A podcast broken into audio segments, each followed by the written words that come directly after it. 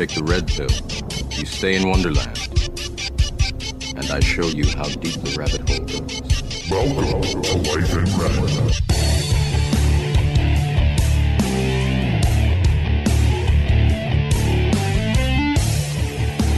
So pleased to be joined here in this uh, very interesting time, to say the least, with uh, Brianna Pizzuto from Talk Tools Training. How are you today?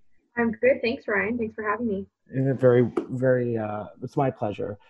The first thing I like to start off in these times is, uh, you know, how how are you doing? How are you coping with all these these changes and this new reality that we're kind of living with and uncertainty?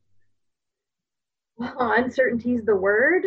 Um, today I'm doing okay. I think that, like everybody, there's definitely been ups and downs, and not being able to um, having a lot of things out of our individual control is really hard. Um, but there's also moments to find kindness and joy in the world right now. And I think that I see the world operating in a different way, which, even though it has challenges, might turn out for the better for all of us when this is all over. So I kind of vacillate between hope and fear right now, I think. Yeah, and I'd love to get into that a little bit in a little bit. But first, I wanted to start off uh, with your background a little bit and what talk tool to train. Sorry, I already butchered that, but uh, I'll let you say that better than I can. But um, you know, where you got this idea to start your your business and your mission. Yeah, so my background in school is in health sciences and psychology. I have two degrees from Ottawa U. And after I graduated school, I started working in the social services field. So I've worked in addictions, I've worked in supportive housing, and then I worked at the Ottawa Distress Center, which is a 24 hour call line, free call line in Ottawa, where I was training their volunteers and um, worked there for a while dealt with my own mental health in the way of compassion fatigue and burnout, which I wouldn't have called it at the time, but afterwards looking back, it's definitely what it was. So decided to leave there and um, and then a friend of mine, you know, I'm I'm a trainer of a program that's not my own. It's part of a pro- bunch of programs that I offer, but it's a standardized program. And I had the idea to go out and train that in the community. And a friend of mine said, you know, Bree, you've got to teach the active listening and how to have conversations about mental health and uh, that's where the idea for talk tools started. And so it's been a little bit over two and a half years. I did end up um, i've only been working full-time in my business since august of 2019 i did end up taking another job at a different social services agency for a little while but now i'm full-time in it. And what i'm really trying to do with talk tools is get into organizations and get in front of individuals who believe, I think, as most Canadians do, that we're at a point where we know we need to be talking about mental health and we have great initiatives like Bell Let's Talk Day and we're all saying we need to talk about it, we need to talk about it. But when it comes down to how do we actually do that, um, mental health is still a taboo subject, as is suicide. And I think not a lot of people really know how to dig into those conversations or feel comfortable talking about feelings and emotions or feel comfortable just listening to someone without having to come up with some kind of solution or problem solving. So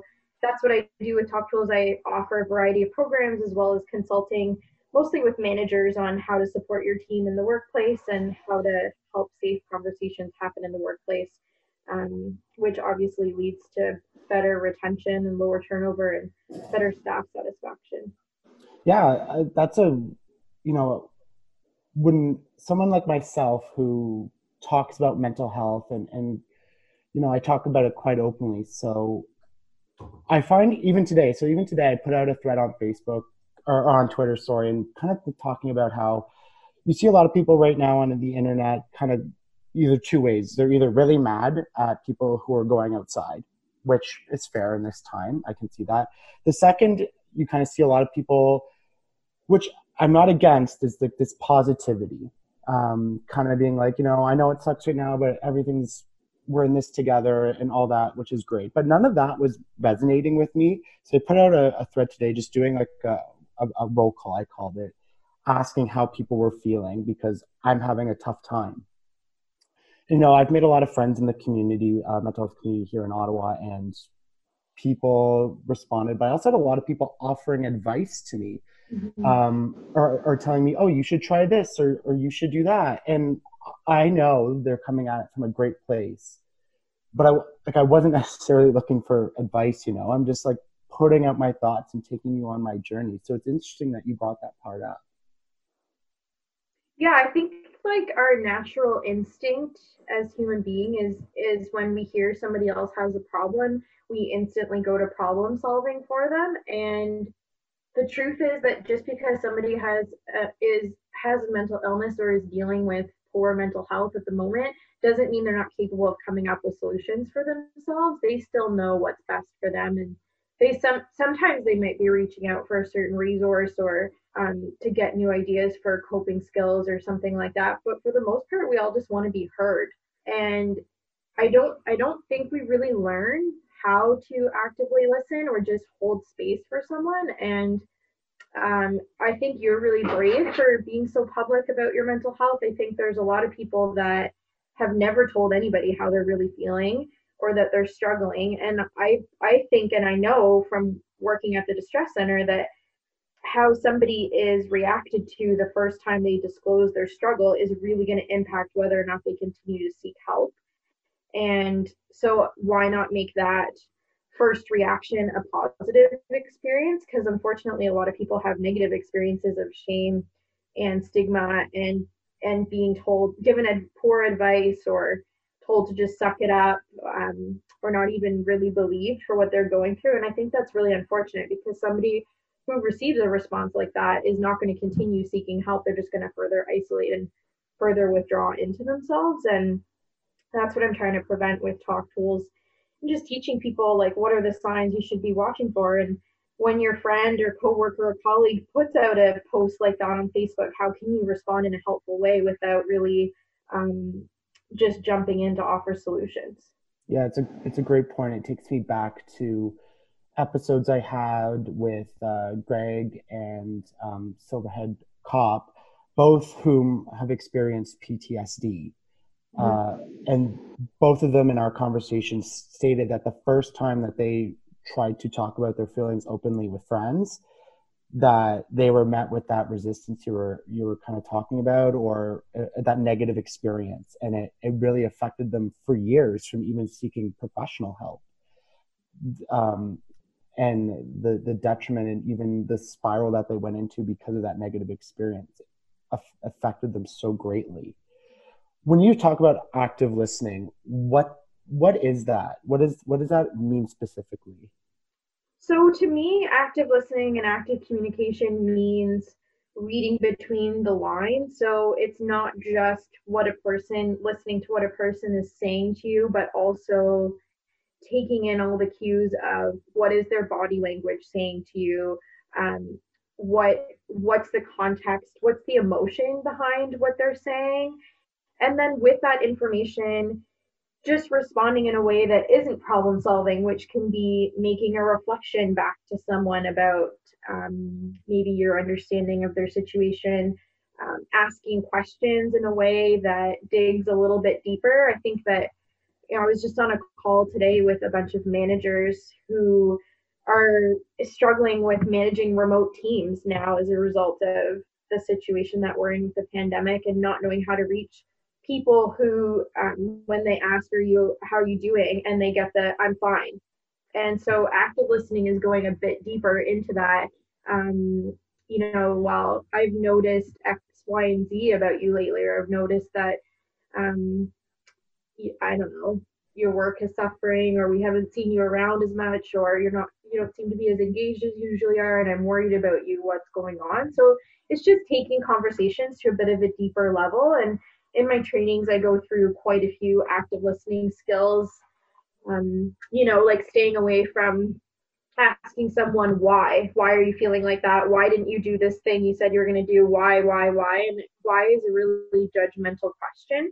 And particularly to someone who's dealing with mental poor mental health or mental illness sometimes we just don't know why we're feeling a certain way. I mean like lately when we're dealing with covid-19 and all of that we can say i'm feeling down today because i'm uncertain about finances or i've been dealing with working remotely or whatever it might be. But some days we just wake up and we're not feeling it, and there isn't really a reason why. And so that's just one of the tips I go through just being more mindful, I guess, about how we're really talking to people and um, and also the cues that we're picking up on. Like, are you picking up on somebody's telling you something that to you doesn't really seem very important, but it's causing them to cry? So obviously, there's something else going on here that we want to dig a little bit deeper into. And so that's what active listening is in the context of my workshops is just getting a bit deeper into communication, and not just taking messages at face value. So, what are some effective ways? I mean, I don't want you to you give up your whole lesson plan so people don't come to see you, but you know, someone, especially dealing with someone like myself, who you you put it like perfectly for me that sometimes I wake up and I, I don't know why I'm feeling this way, or you know why I'm in a room full of everyone who who loves me and uh, I should feel great happiness, but I feel empty. I, like I can't give them a reason why I feel that way. Mm-hmm. You know, what would be some good advice? You know, for me because I don't even know how to answer people when when they ask me like that that conversation like what are some good ways to to dig into that a little bit but like do it safely because i think everyone is also worried that if i dig too deep or if i ask too many questions it's going to make things worse yeah, that's a really good question. I think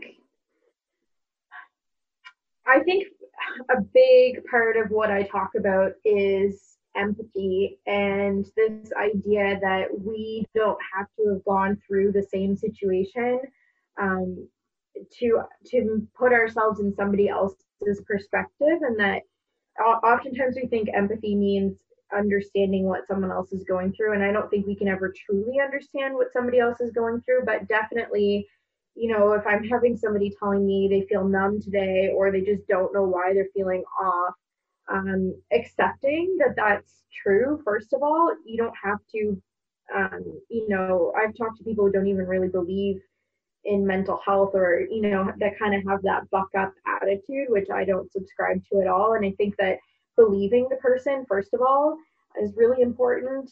Um, also just letting that person tell you what they need.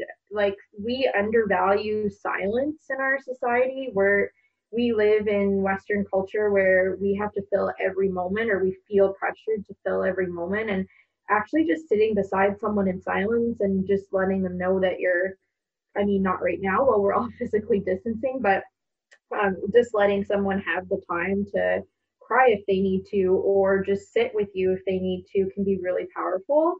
And focusing less on the why or what happened and more on uh, what do you need right now? Do you need space or do you need to be surrounded by people or um, do you need to be reminded of your strengths and and the parts that i like about you um, do you need to do an activity? Does it distract yourself from what you're feeling?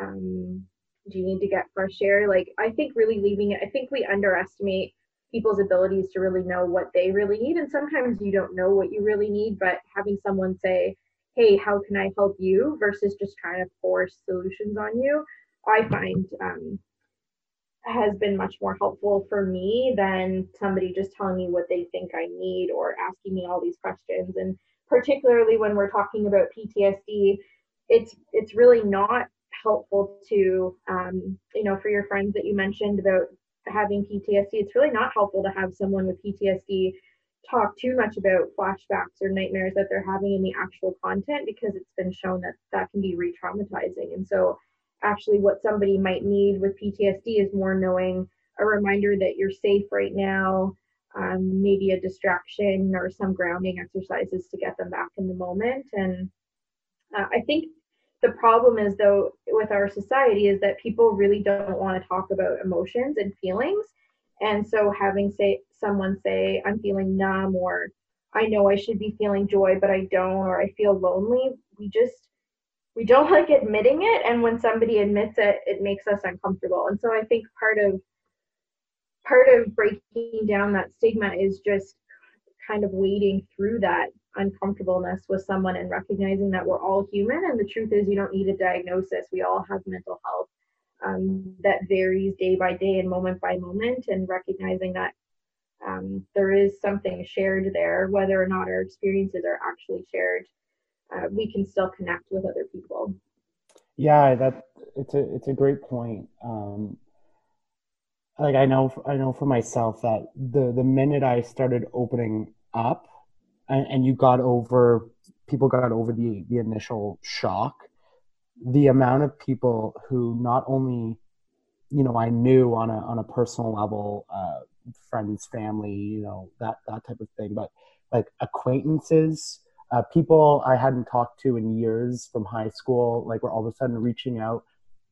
And that, you know, while some of my, you know, symptoms and, and things I deal with are a little bit more extreme than a lot of people, that at the surface level, like, I, especially when you look right now, like, I don't know a lot of people who might not be feeling anxious right now. Mm-hmm. And if you're not, you know, maybe deep into the mental health community like you or I, that there's some real things that you know, people don't know how to talk about right now and, and don't know how to express to their feelings and you know they don't want to go to so- social media and just spill all of their emotions out uh, i know a lot of people are like that but like who can who can you talk to uh, and i think a lot of people are asking that question mm-hmm. Mm-hmm. Um, yeah i think that um, this is going to be a really interesting time for how we prioritize communication. Um, I wanted to say when you were talking about, you know, having come out with your own story and people reaching out to you, it's so close to the surface for so many people. Um, and once you are identified as a safe person, I mean, that happens to me too. And I speak less about my own experience, but when people find out that I give these workshops about mental health and suicide intervention, uh, and that's my business, the number of strangers that have instantly told me their deepest, darkest, um, basically secrets that they have never told anyone about how they're struggling right at this moment is it always amazes me and i'm always so honored when somebody shares with me and it really doesn't take much past just knowing that this is my business for people to feel safe enough with me for that to happen. So I'm really not surprised that that happened to you when you're open about your own struggles because I think it is top of mind for a lot of people and it's right at the surface. And now that we, um, you know, we're we're all maybe making a point of checking in with each other or should be making a point of checking in with each other. Um, some of us have more time on our hands as things get postponed or delayed, and so people who are at home that maybe don't have other things to do or reaching out more i think it becomes more and more important to have deeper conversations and um, the uncertainty like you said earlier is just so strong right now and that is just exactly what fuels anxiety and depression to some extent is is uncertainty and uh, lack of control and i think that that's one of the biggest challenges of the situation we're in is is the uncertainty and it's really tough. There is no easy answer other than focusing on what we can control and still reaching out to each other. I mean, I, I was talking today with someone who was saying that they have staff members who live alone and are single and if the social isolation goes on for much longer they won't see a human being in the flesh for weeks or months and to me that's that just sounds really sad i mean as good as video chat and phone calls are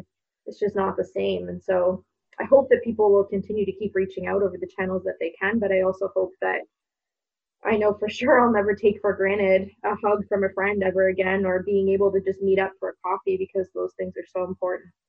Yeah, it's all these things that we we just let slide. I, I remember, you know, not too long ago that the requests of wanting to meet, I was kind of like, oh, like I, I don't know how I'm going to meet all these people, and it was becoming a stress and now all of a sudden I'm like, oh, what I wouldn't, yeah, wouldn't get want to give to just like go out and, and it's only been like like a week, a week and a, a couple days, and it, it, like feels like an eternity. No, it does. I think the biggest thing I'm struggling with right now is, besides you know the chatter on social media, that if this is an extended period of, you know, social distancing or physical distancing as they call it you know, what are the ramifications health wise beyond just the COVID 19 virus?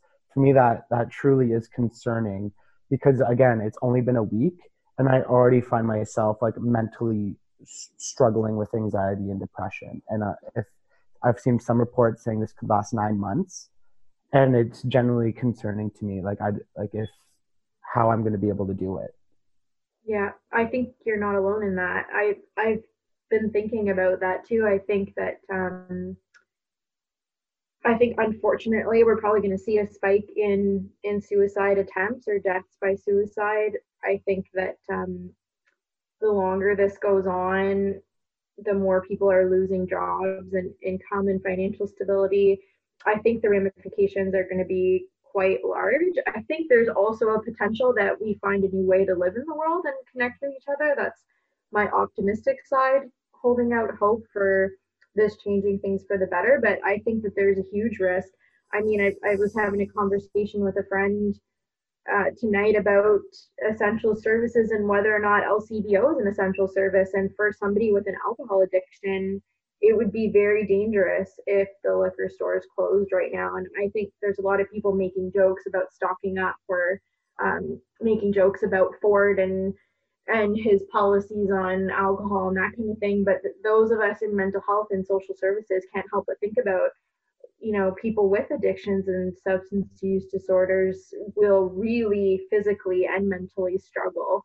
Um, if that happens, and that's just one piece of a much larger puzzle in the mental health sphere. Um, and I don't know what the answer is other than uh, than to try to keep connecting with each other and checking in with each other. I mean, I'm not mentally prepared for nine months of isolation either. I think I'm mentally prepared for maybe the middle of April, and then after that, I don't know. I can't even fathom all the consequences that are going to come if it goes on for months and months.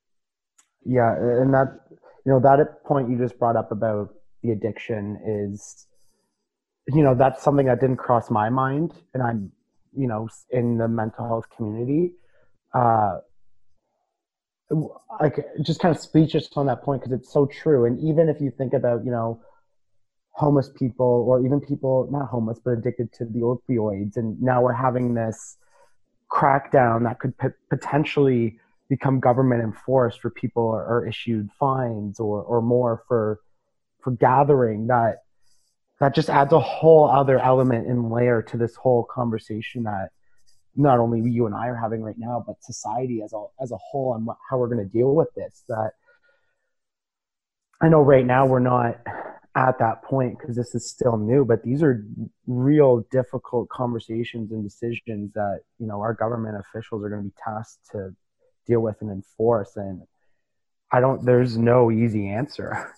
No, and I really feel for I mean talk about having empathy and I'm I'm not um I don't want to get into a discussion about politics tonight, but I really have empathy for the government officials that have been making these decisions. I think that um I mean this has never happened to this extent before, right? In in history. I mean there's been other pandemics, but just the the closing down of of borders and the isolation in other countries like Italy and China and Iran. And we've we've never been through this before. And so I really have empathy for people that are making decisions uh, right now for the greater good that um, they're human beings also and they don't there's no manual on this. So it's really difficult you know just to think about every day. I, and I think that's why it's so important to also limit our media, which I can imagine would be mm-hmm. really difficult for you to do working in media. Is that we need to be really careful about how much we're consuming and how much we're letting ourselves go down the rabbit hole. Because I'm not saying that we can ignore what's going on, but I do think the more we dwell in it and think about all the possible negative consequences, the more we're not living in the moment or maybe being grateful for what we have right now and the people that are trying to help and and do something well. And that's not to discount the pain that people are in. Um, but no there is no easy answer. And that's that's a depressing fact in itself. Yeah absolutely. Uh, I, I do want to shift gears a little bit off the pandemic to you know as we're having a mental health conversation but you know the reason the the reason we initially um, kind of discussed coming on the podcast is one we did meet a few months ago at uh, the Made of Millions Dear Manager event, which, which was great. And you had a couple events that were coming up. Um, and uh, unfortunately are, are postponed until we, you know figure out what's going on. But I do want to kind of still talk about the events because I think there's a lot of merit to them, and then I, I, might put you on the spot with a little bit of a question, but don't worry, it's not bad. Um, what what were the events coming up, and and you know potentially what we could look forward to coming in Ottawa uh, when things get back to normal? So the big event that I had coming up uh, April 21st was called Relating and Responding to Mental Health Managers Edition. So um, it's actually sold out. And at this point, we have opened a second date in September. If we're not going to be able to go ahead with the April training, then we'll uh, we'll still honor everybody's registration and have them in September. Um, but basically, it's a full day event, and we, myself and another speaker, she's a her name's Amanda Rushlow, and she's a social worker that works on compassion fatigue and burnout we have put together a curriculum that covers um, you know how how to manage a team. What we've been finding this event is in response to managers and directors coming to both of us in our businesses and saying you know i was really good at x and i got promoted to a manager and now i have a team of two ten hundred staff. And i totally underestimated how managing other people's mental health um, how taxing that is and how out of my depth i am because that, that wasn't what i was doing before i was a manager and so this day is really designed to give managers practical skills on how to prioritize wellness in the workplace how to make the space safe for people to come forward when they're struggling. Also, educating, I think a lot of people don't know yet that the Ontario Health and Safety Act actually has legal obligations for employers not just for employees' physical health, but also mental health. And employers can now be held liable if an employee suffers uh, a mental injury on the job. So a lot of places, mm-hmm. a lot of employers don't know about that yet. So we were going to, well, we are going to um, educate people on their responsibilities when it comes to the law. And then Amanda's specialty is burnout and compassion fatigue. So a part of our day will be spent talking about the factors that lead to burnout in the workplace and having managers reflect on whether they are um, perpetuating any of those factors or what they can do to mitigate those factors because um, burnout it you know there's studies that show that 50% of workers in all industries are burned out and it's costing the canadian economy billions of dollars and um, it's really something that needs to be addressed. So that was managers day. Like i said it's april 21st it is sold out. We're not sure. We're hoping I think maybe unrealistically to still be able to go ahead with it. But if we're not able to in April, we're holding another session September 18th. And then the other session that I had uh, that's likely going to be canceled was relating and responding to mental health parents edition. So that one's in partnership with um, Sylvia. And she has a company where she consults with parents and families on difficult behaviors and how parents can better support their kids. And so we were going to do a similar topic as for managers, but more geared towards parents of how do you reconnect with your kids. Um, you know, in an age where there's studies showing that kids can't even describe their feelings because they're so used to using emojis and, and conversing over technology that kids these days can't even say, I'm feeling bored or I'm feeling lonely or I feel sad. They just don't have the words. And so that day, will really be about how to have difficult conversations with your kids. A lot of parents shy away from talking about mental health because they don't know how to do it in an age appropriate way. And so we were we are hoping to give parents practical skills on on how to have those conversations. And so I haven't talked to Sylvia yet about that day being rescheduled, but we'll likely hold it probably in the fall also so that we can um, still offer that. Um, it it always amazes me because it was my number one question. Kind of when I started working full time and, and came out with this this whole mental health story is the the lack of training and preparedness that a lot of companies and uh, corporations give new managers when it comes to dealing with employees' mental health. Um, I've had this discussion a number number of times on the podcast where you know, people are like you said, they're they're maybe good at coding or, or great at graphic design or they're really good at marketing, and then you become a manager of a team and they find out that basically being a manager, your entire task is just dealing with the people almost Mm-hmm. and all their complex problems in, in day-to-day life. Uh, why do you think there's been such a lack of that for for companies and and not really taking it too seriously Um,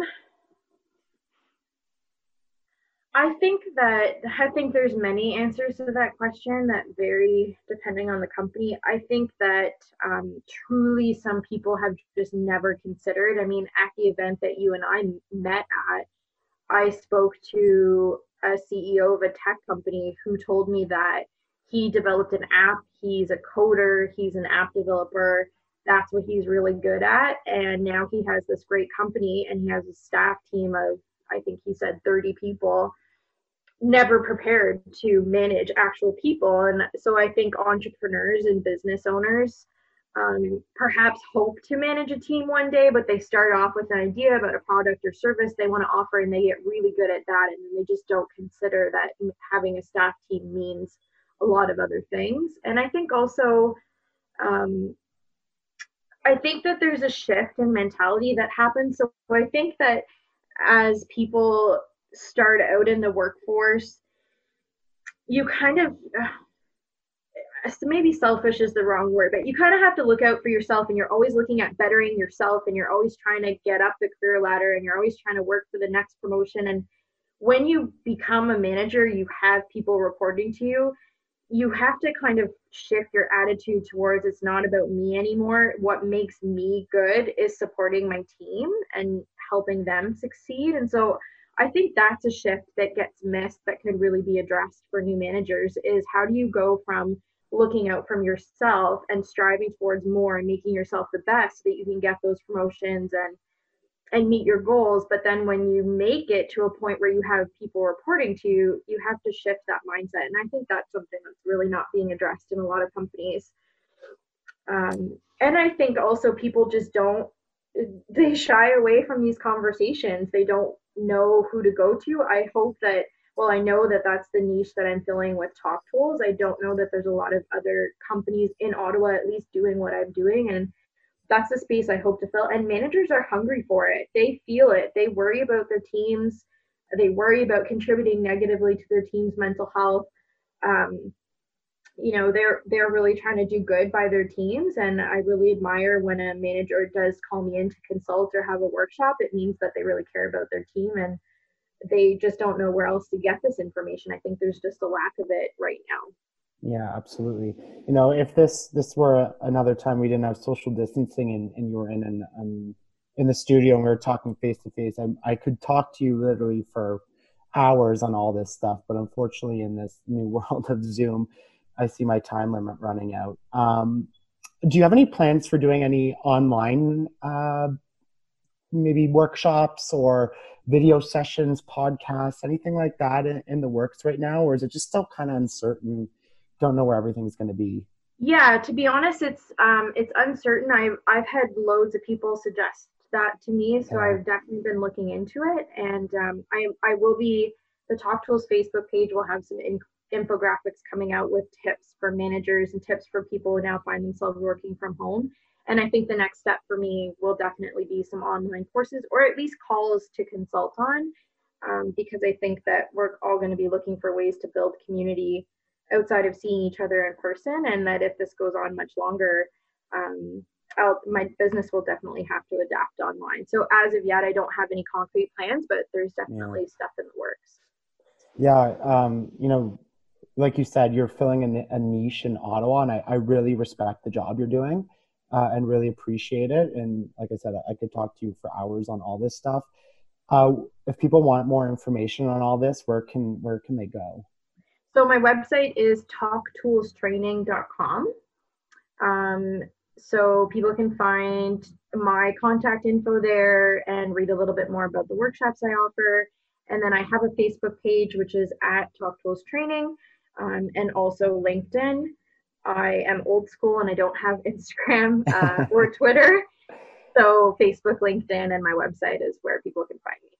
That's that's incredible, Brianna. Thank you so much for coming on. Don't leave yet because uh, I'll talk to you a little bit off mic. But uh, yeah, thank you so much for coming on sharing some of this with us. I really, really do appreciate it. Thanks for having me, Ryan.